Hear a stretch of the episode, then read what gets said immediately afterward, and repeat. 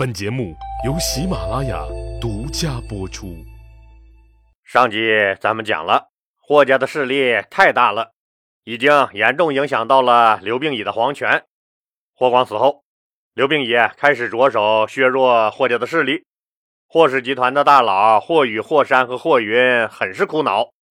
霍云的舅舅李靖的朋友张贺给霍家出了个主意。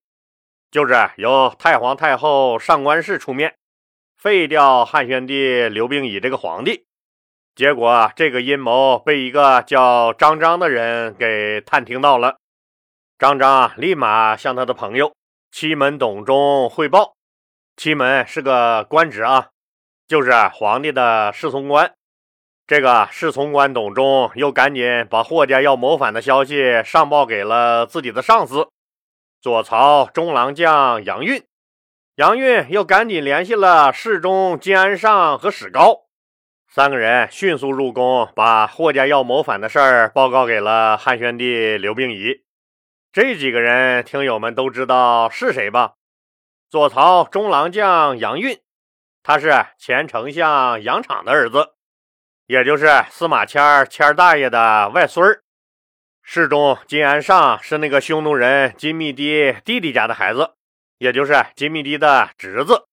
史高是汉宣帝刘病已的奶奶史良娣哥哥家的孩子。这几个人都是刘病已的死党。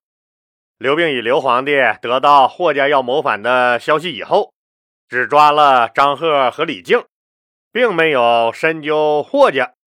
霍山和霍云也只是被免了职，回了家反省。这个情况一出，霍氏集团掌门人霍宇那是心急如焚，焦虑不安，心态那是彻底的给崩了。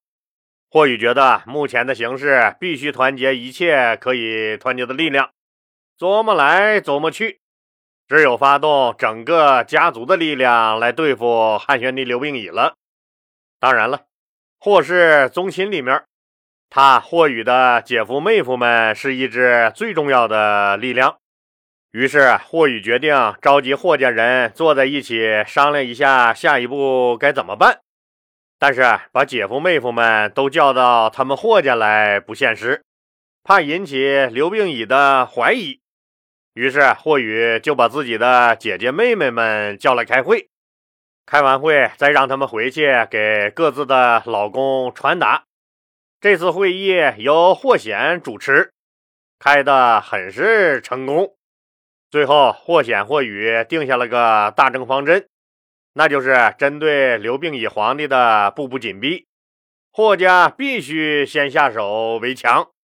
霍显、霍宇最终决定，让上官太皇太后出面，在长乐宫宴请刘病已皇帝的外祖母博平君王媪。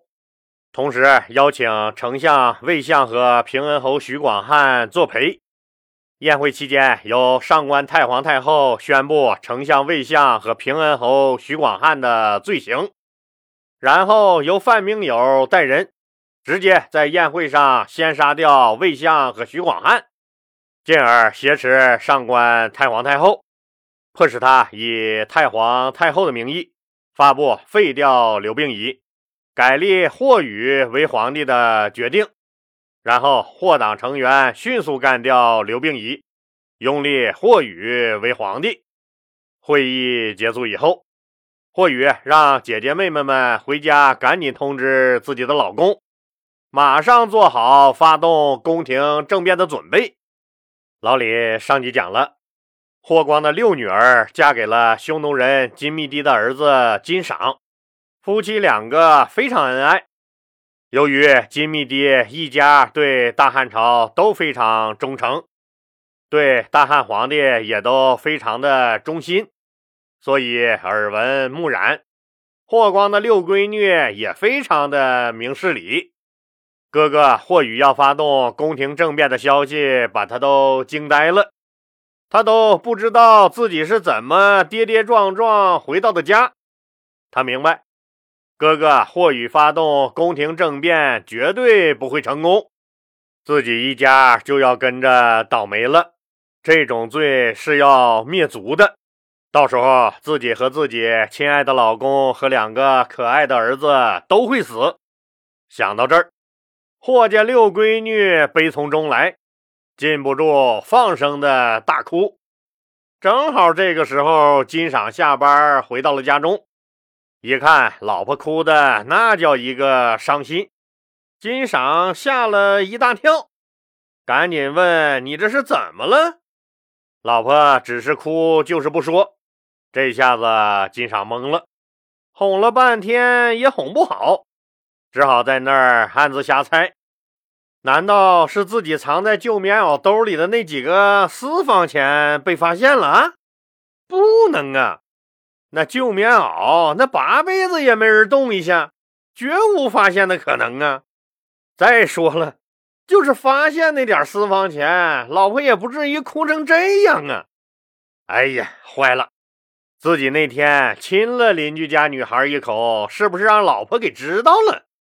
但那根本没有别的意思，就是单纯的喜欢。邻居家虽然确实是个女孩，但老婆你至不至于吃一个刚满月的女孩的醋。你这醋坛子翻的有点狠呢，你呀！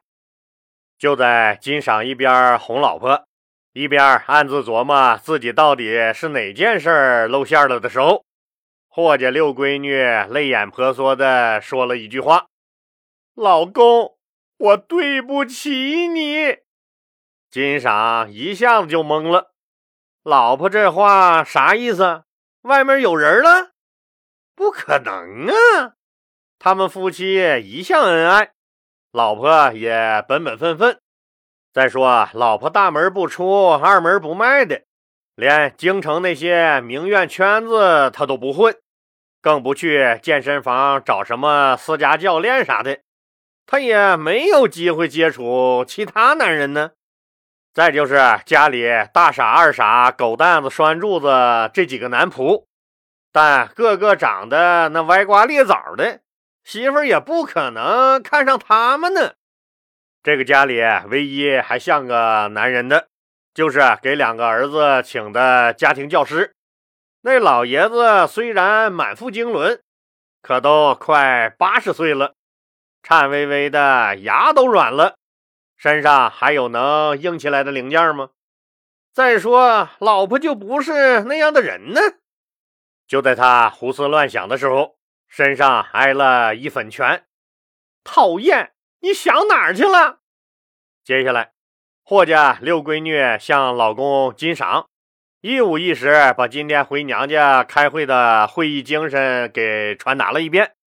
金赏听完，目瞪口呆，一屁股跌坐在了地下。霍家六闺女一直在哭着说：“对不起，金赏和两个儿子，连累了他们，也对不起大汉朝，自己家里人居然要造皇帝的反，而自己却没有能力，更不敢阻拦。夫妻俩想想，两个可爱的儿子，到时候都要被一起砍头。”更是悲从中来，抱头痛哭。突然，霍家六闺女就像是下了一个很大的决心一样，紧紧抓住金赏的手，对自己的老公说：“我知道你是个对大汉朝、对皇帝无比忠心的人。我们霍家既然定下了这个计划，就不会改变。我之所以……”今天把这事儿告诉你，其实，其实我已经想好了，我不能连累你和儿子也跟着白白送命，你休了我吧。现在，现在就带着咱两个儿子进皇宫求见皇上。求皇上做个见证，你我一刀两断，你和我们霍家也从此一刀两断，互不牵扯。听老婆说完，金赏犹豫了。他当然明白老婆的意思，老婆是极力反对霍家造反的。更怕因此牵连到自己这个老公和他俩的两个儿子，但老婆又无力阻止他们霍家疯狂的造反行动，所以只能设法让自己和两个儿子和他们霍家切割。可他俩都明白，霍家随时都可能发动宫廷政变，这事儿不能拖，必须马上办。金赏那当然知道，老婆让他去找刘病已刘皇帝休了他的意思。就是向刘病已刘皇帝报告他们霍家要谋反，可这样一来，自己和儿子保住了命，还会立功，但老婆怎么办？金赏当然是不舍得老婆了，就想和老婆一起进宫去揭露霍家造反的阴谋，这样不但自己和两个儿子得救了，老婆那自然也会没事儿。但老婆直摇头，他毕竟是霍家的人，宁愿跟着霍家被杀，也不会主动去揭发霍家的阴谋，让霍家被灭族。可能你要说了，古代男人不是写封休书就能把老婆给休了吗？多方便！老李劝你啊，以后休妻这种话，最好你想好了再说啊。而且说这话的时候，最好不要喜形于色，笑得那么大声，这样容易挨揍，你知道不？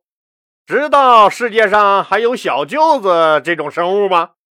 就是小舅子不收拾你，你也容易挨掐，更有可能挨挠，脸给你挠成一条一条的血刀子，让你没脸出去见人。当然了。我们在电影、电视里经常能看到，古代男人潇洒的一纸休书，就决定了女人的去留。可以说，古代男人威风的很，好像女人就是男人的附庸一样。老婆不想要了，随便回家写个东西就休了。女人多半是净身被赶出了家门。但这些个影视剧极有可能把您给带沟里。老李今天就给简单捣鼓两句古代休妻的问题。据喜马拉雅后台统计的数据显示，老李我目前的七点三万粉丝中，将近百分之七十是男性老铁，百分之三十是女老铁。粉丝中国外的听友还占大概百分之三左右。这里面的很多听友都希望老李在节目中补充一些有意义的古代小知识，所以有些古代的知识制度，老李就得顺便给听友们简单捣鼓两句，省得您被影视剧带沟里。古代男人休妻容易吗？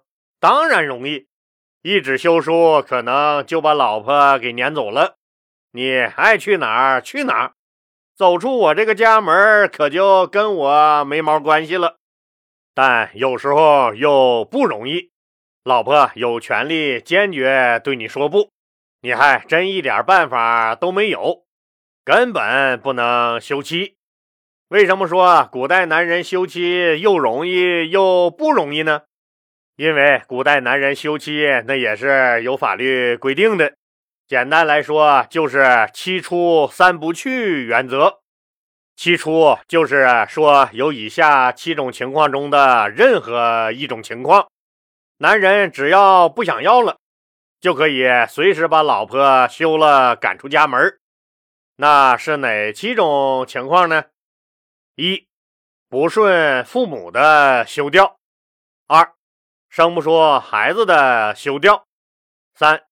淫邪的女人休掉，四，嫉妒心强的女人休掉，五，像老李这样爱瞎逼叨叨、多言多语、嘴上没个把门的休掉，六，有恶性疾病的休掉，七，有盗窃，也就是有偷东西这个赖毛病的休掉。这七条，老李再简单解释一下啊。第一，不顺父母的休掉，这个条件，那表面上看是不顺从父母，其实还包含另外一个意思，那就是只要公婆看你不顺眼，老公喜欢也不行，休掉。那聪明的媳妇儿是不是首先得跟婆婆搞好关系？光跟老公关系好那还不行。第二，生不出孩子的休掉。古代讲究不孝有三，无后为大。对于古代传统思想，那生孩子多就是开国元勋、劳动模范。要是生不出孩子来，那就可能被休掉了。但这个有补救的办法，啥办法呢？你不是生不出孩子吗？你可以引进外援。简单的说。就是主动给丈夫纳个妾，让这个小妾替你生孩子。当然，这是没办法的办法，那总比被赶出家门那强吧。第三，淫邪的女人休掉，这个可不简单，是说女人在外面像潘金莲似的，和别的男人胡搞才算淫邪，还包括在家里面的行为举止。比如说，妻子在丈夫面前，你得跟个淑女似的，成天穿个大背心、大裤衩子，叉开两腿往那儿大咧咧的一坐，完了，非休了你不可。当年最出名的哲学家、思想家、教育家，儒家学派的代表人物，和孔子并称孔孟的孟子先生，就闹过这么一出。他有一天回家。看见老婆在家，也不知道是坐着还是躺着，咱也不知道当时到底是个啥姿势。反正这孟子同志觉得老婆那个姿势，那实在是不雅观，那叫一个难看，就嚷嚷着非要把老婆给休了。幸亏他老娘及时把他给劝住了，要不休书就写完了。还有一点就是，女人不能提夫妻床上那点要求，你想了不行。只要是男人不想碰你，你就得忍着，否则你就是淫邪，就可能被休掉赶走。第四，嫉妒的女人休掉，也就是说，女人不能吃醋，而反对丈夫纳妾就是吃醋的一种。醋是不能随便吃的，轻的还顿骂，重的直接就给休了。也就是说，如果男人娶了一个小妾，或者外面包了个小三、小四、小五、小六，你的老婆要是敢吃醋，你完全可以一纸休书休了她。第五，多言多语多嘴的休掉，就是说女人爱唠叨。或者成天东家长西家短，爱嚼老婆舌头的休掉。第六，有恶性疾病的休掉，这个估计是指什么麻风病啊、精神病之类的疾病。第七，有盗窃，也就是有偷东西这个赖毛病，手脚不干净的休掉。听老李讲完，您是不是后脖梗子发凉？可见。在封建社会里，男人休妻的条件很宽松，只要女方符合上述这七条中的任何一条，一句话，休你没商量。残忍不残忍？残酷不残酷？我们要大声疾呼和控诉：封建社会真是黑暗无比，害人呐！还是咱社会主义好？偷偷在底下乐的那位男同志。别左右咱们了，就说你呢，你也别高兴的太早。还有三种情况是不能休妻的，那是哪三种情况呢？咱们呢，下集接着说。